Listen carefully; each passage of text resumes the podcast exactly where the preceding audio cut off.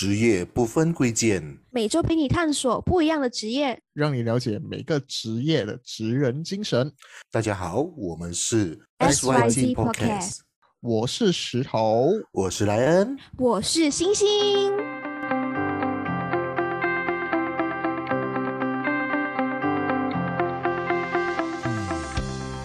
哟，大家好，今天又来到一个新的一期呀、今天我们的呀，今天我们又有一个来宾哦，不过他的这个职业哦。也是非常非常的特别，那么嗯我也不去揭晓那个职业到底是什么，我们让当事人去解释这个我我在他揭晓之前，我先说啊，这个工做这个工作就是我们所谓的灵魂工程师，哦所以大家可以猜猜一下。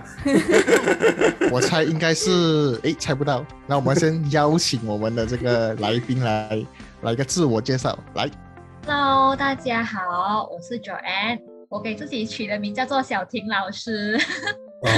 啊，原来是老师。老师好，同学们好。开始上课了。啊，是啊，同学们要专心听课哦。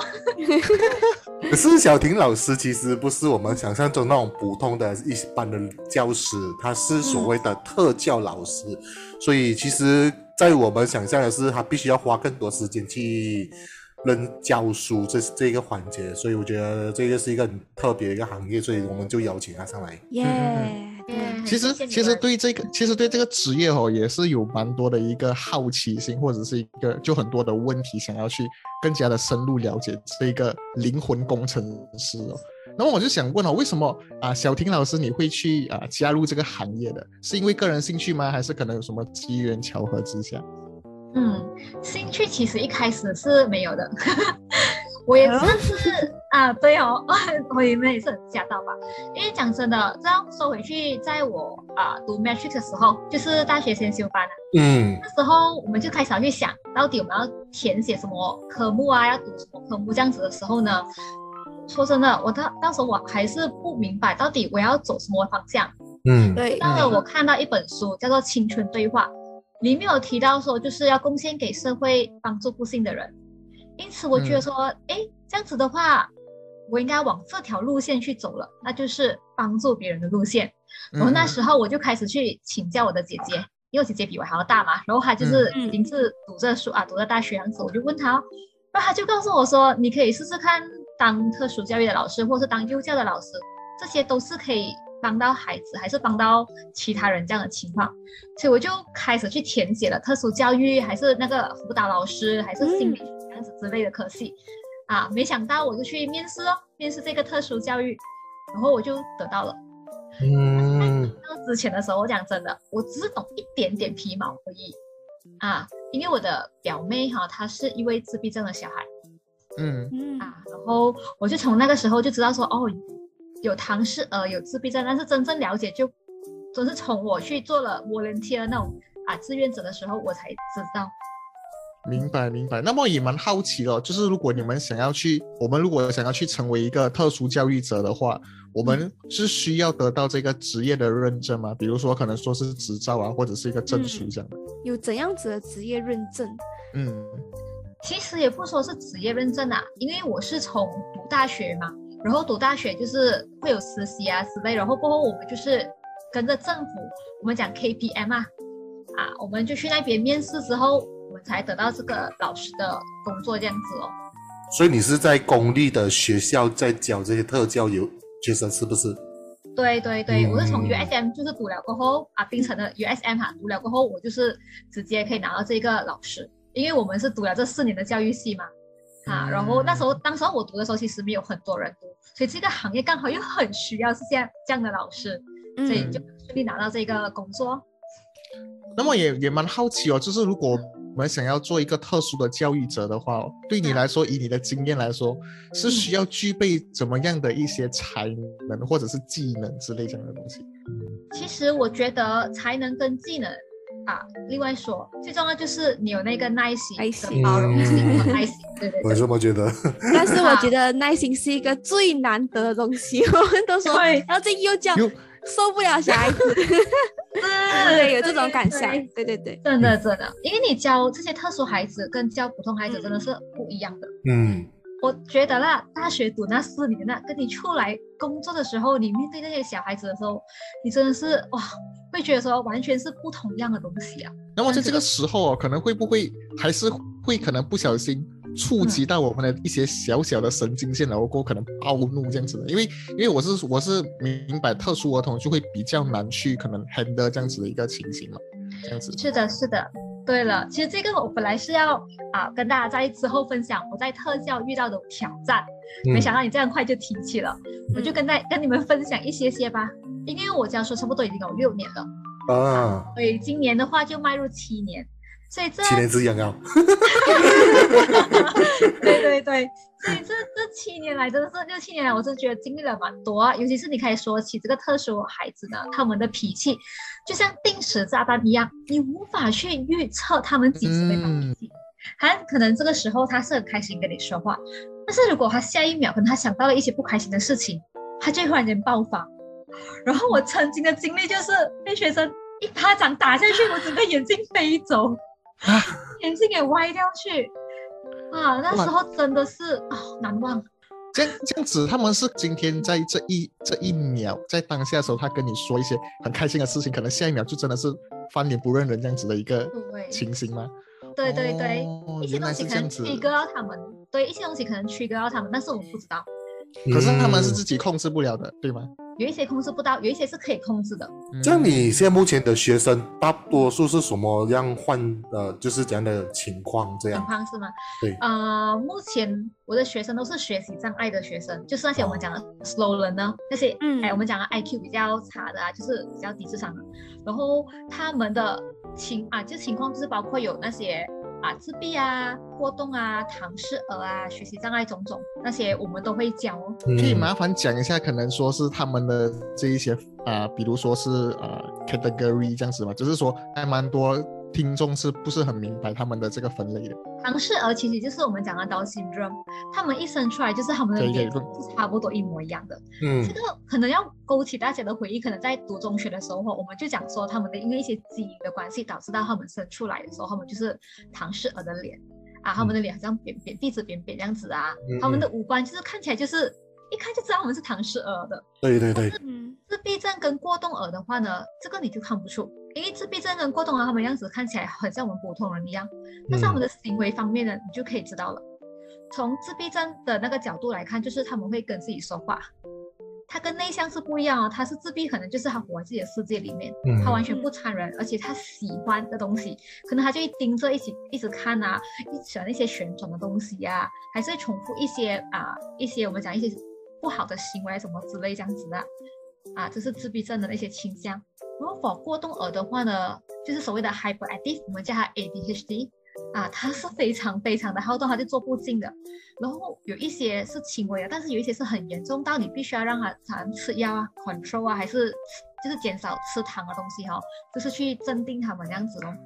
啊，这是比较 common 我们会看到的。所以是说，当你在教他们的时候，你要再看他们情况，是不是？啊，对，啊，是的，是的。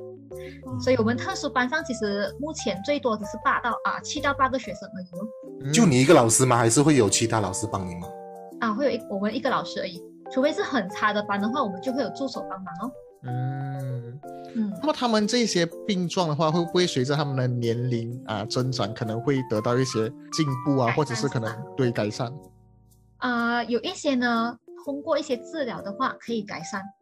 但是如果要像他变成为普通人的话呢，哈，除非他们是轻微的，不然的话，其实这个这个情况会跟着他们到永远。嗯啊，但是我们讲说可以通过一些 therapy，例如一些 speech therapy、OT 啊，occupational therapy，我们讲那些啊职业治疗、语言治疗，还是一些 sound therapy，就是各种各样的一些治疗的方式，然后我们可以让他的情况可以改善哦。但是从小的话，最好就可以开始啊，因为越大的话很难去改善哦。像你现在目前都是中学生，是不是？目前的对象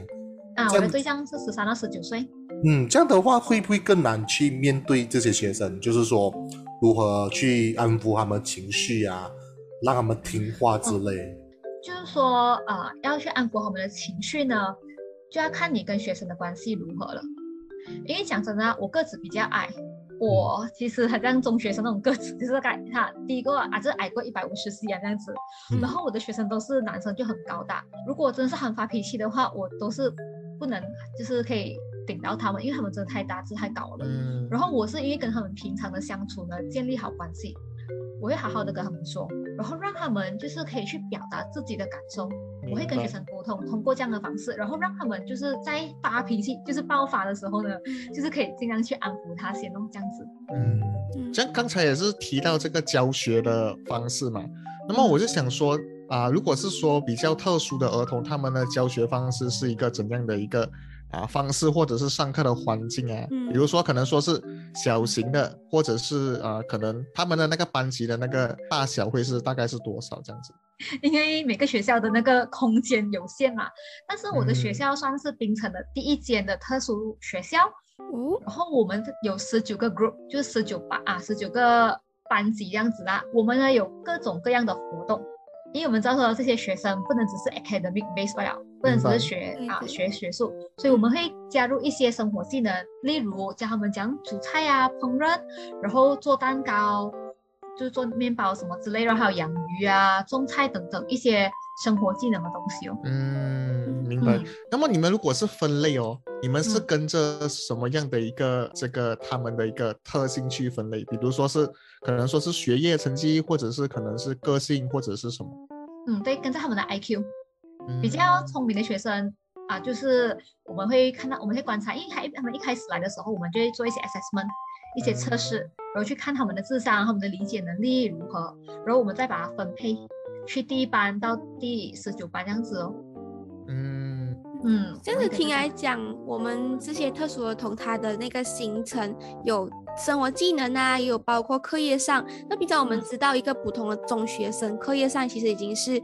相对来讲，现在都需要额外的补习来支撑了。对的，对的。所以他们这样子的时间表会不会显得是一整天式的时间，还是跟平常一样？就是跟普通孩子一样哦，就是从七点半开始上课到下午嗯一点这样子。嗯然后我们就会有啊，就是所谓的基本的语言课啊，然后科学啊，嗯嗯嗯。生活技能就会掺在一起，我们会分不同天这样子哦。哦，这样这样他们就是一个课的时间会比较长一些吗？还是一样就跟我们不能一样，可能一一堂课三十分钟到六十分钟不？啊，对，也是嗯三十分钟或者是一个小时，甚至含做面包的话呢，我们可能一整天，从早上嗯八点开始到下午一点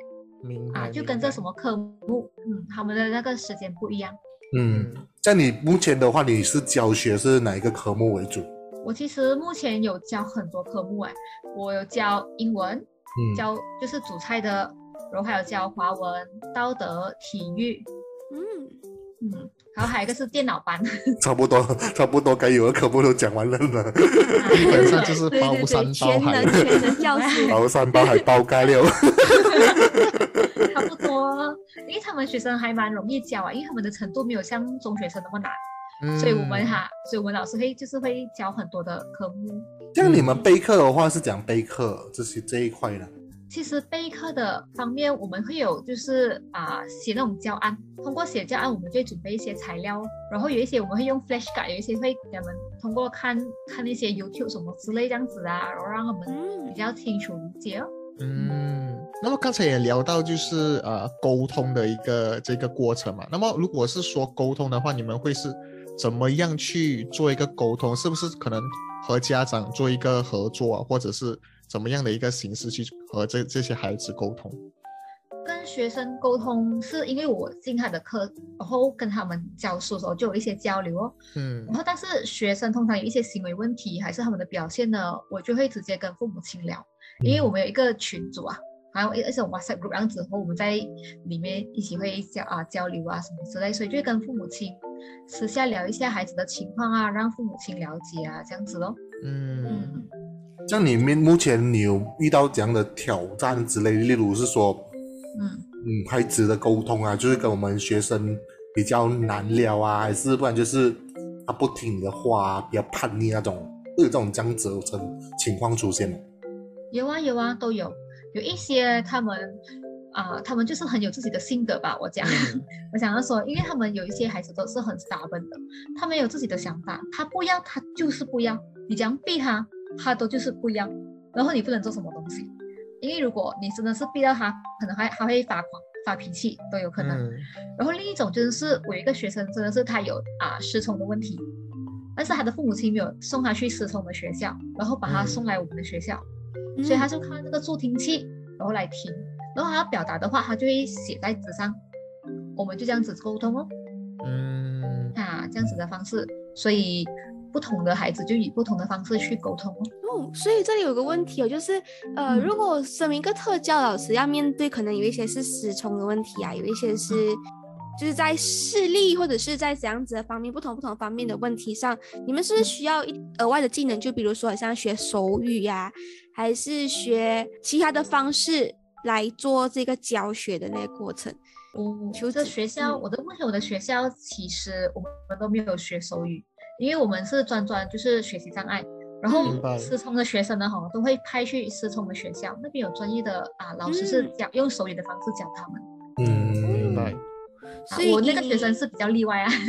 哦，嗯，所以以你就是你说教学七年的经验嘛，那你嗯观察在整个马来西亚的这个关于到特教行业，嗯。对你来讲，就是在马来西亚有没有给予这些特殊儿童有已经已经足够的资源，还是说你觉得在马来西亚它的那个资源分配是否有达到公平的这样子的一个水平在，还是它是足够还是不足够的？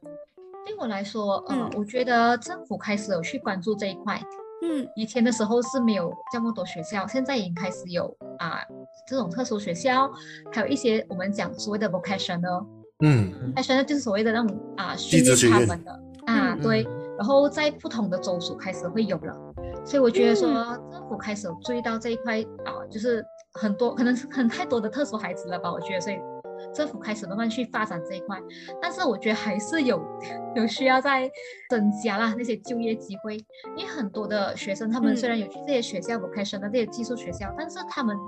毕了业过后呢，他们还是没有工作做。嗯白这是我的学生，他们啊读到十九岁过后，他们出来之后还是一样没有工作做，嗯因为他们是什么？是什么一个原因造成这一个这样子的局面？是因为他们没有去对这个社会的环境做出一些培养性的这一些，就是在教育方面没有去下足一些，让他们做好准备去面对这个大环境的。这也算是其中一个原因吧。这个，因为毕竟我们学校啊的学生都是比较单纯的，嗯嗯然后他虽然我们有给他们这些生活技能，但是我觉得真正社社会的现实的世界，他们很少会去接触到。嗯然后当然啊，当然那些公司呢，他们有一些会看情况，太差的学生他们都不想请啊，因为他们宁愿去请外劳，也好过请他们啊。所以意思就是说，政府他没有啊、比如说好像说新加坡的话，他们有黄丝带计划啊，给那些啊可能坐过牢的前科的一些人一个机会去做工啊之类这样子的一些政策，马来西亚是比较少。比较少对，嗯嗯，其实是有，但是属于在鼓励性阶段，就是说鼓励一些商家他们去请一些，像我有曾经在一间商场，因为我本身是售销售行业，所以我时常跑商场，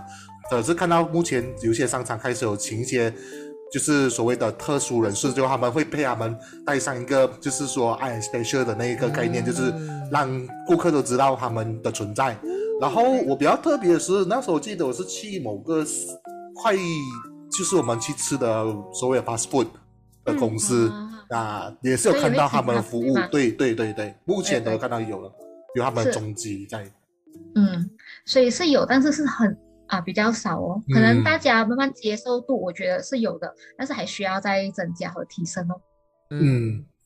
这样你觉得，因为我们过去这两年疫情嘛，嗯。你这样这两年的话，你对于你，我觉得是一个很大的挑战，尤其是我觉得特殊儿童他们要讲去学习这一块，继续学习这一块是一个很大的挑战。的，对对对对，讲去克服啊。其实也没办法，我们就全部都是要上网，然后多亏父母亲的陪伴，我真的这样子说，哦辛苦父母亲了。因为我们教书，其实这些特殊孩子他们真的是不太适合，就是通过这样子电脑这样子教书，因为他们的 attention 啊，他们的专注力很短。对，对，有时真的是靠父母亲在旁边，就是会重复给他们听，还是嗯去解释给他们听，然后他们才会回答嗯啊。因为真的是线上跟线下面对面的教的教学方式，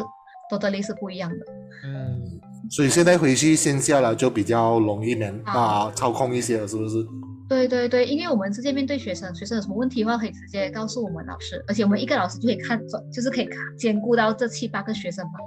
但是在嗯电脑那边的话，你要问的话，但是他们不要开那视频，你就很头痛了，你不懂他们做什么东西啊，那种直接杀去他的家。疫情刚严重还不敢杀去他的家。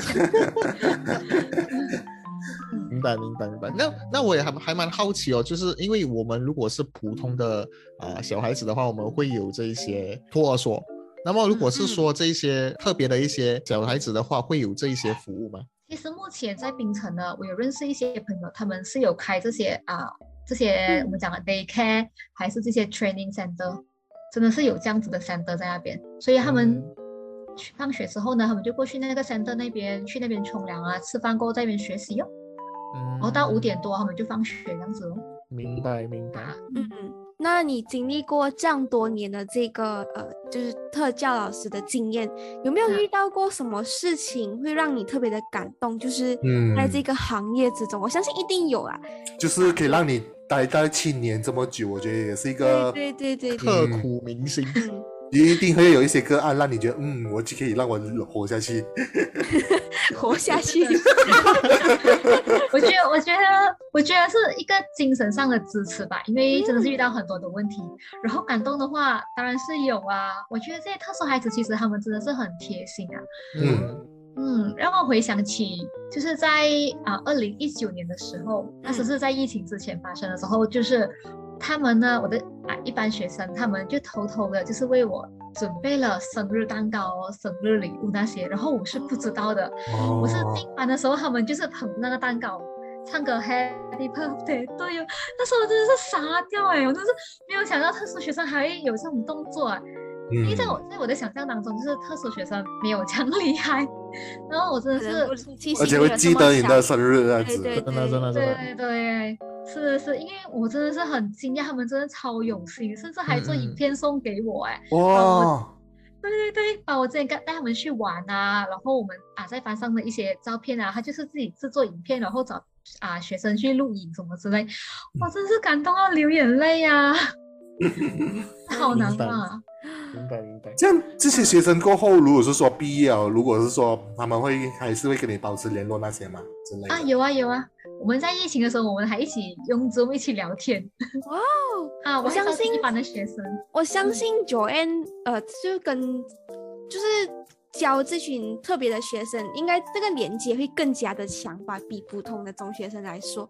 因为你刚才有说嘛，是真的是在精神上的支柱，就是把他们形容成精神层面，所以我真的觉得哇，这个东西真的对我来讲很特别。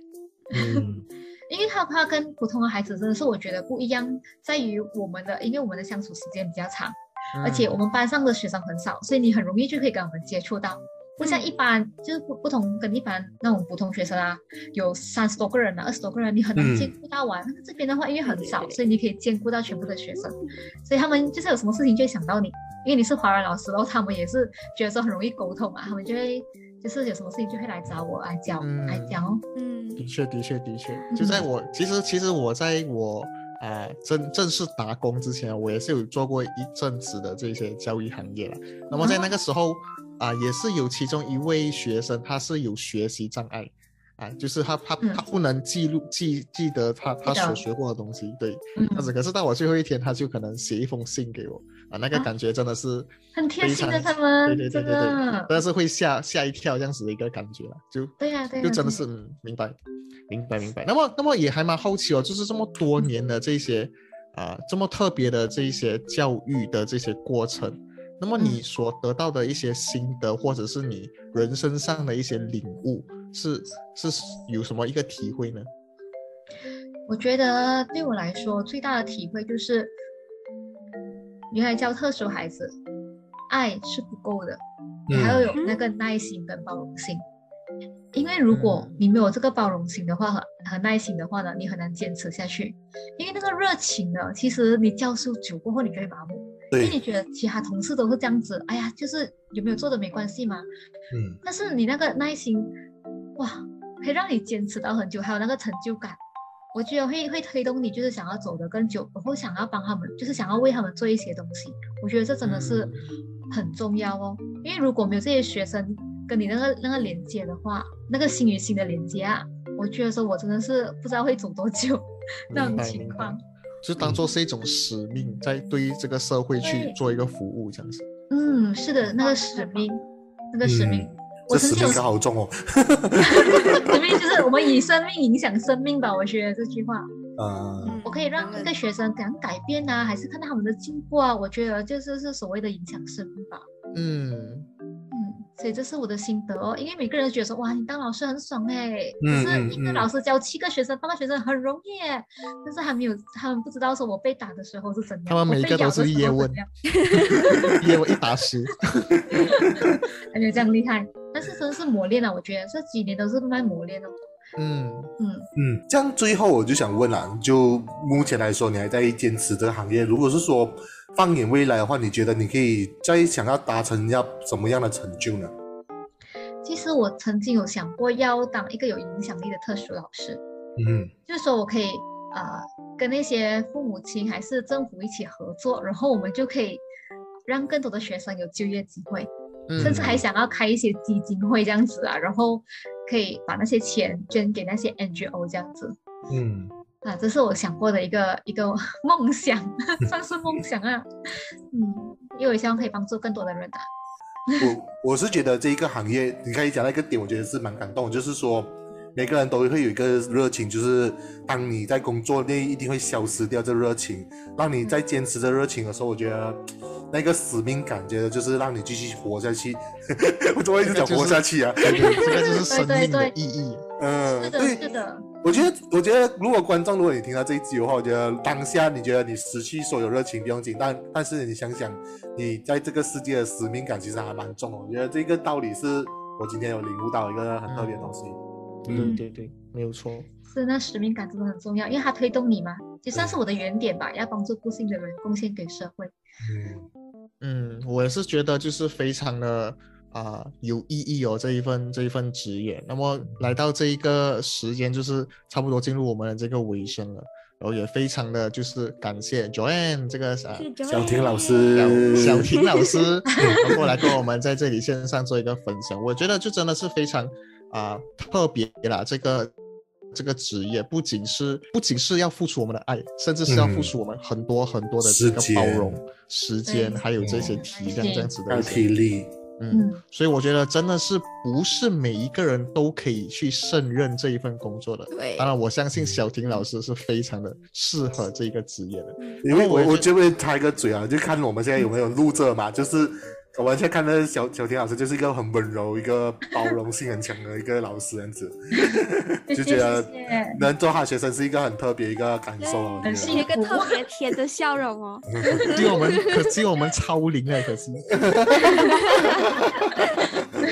啊，就就觉得就真的是非常非常的一个特别的一个职业哦，我也觉得是非常让我们啊去嗯敬佩这样子的一个职业。那么当然，我觉得 X Y G 可以这分享这一这一次的这个职业，也是我们的一个荣幸。那么也非常的开心，小小婷老师来到我们的这个这个 podcast 然后过去做分享，然后我们也是定期定期的下一次我们在线上再见，谢谢大家，谢谢小婷老师。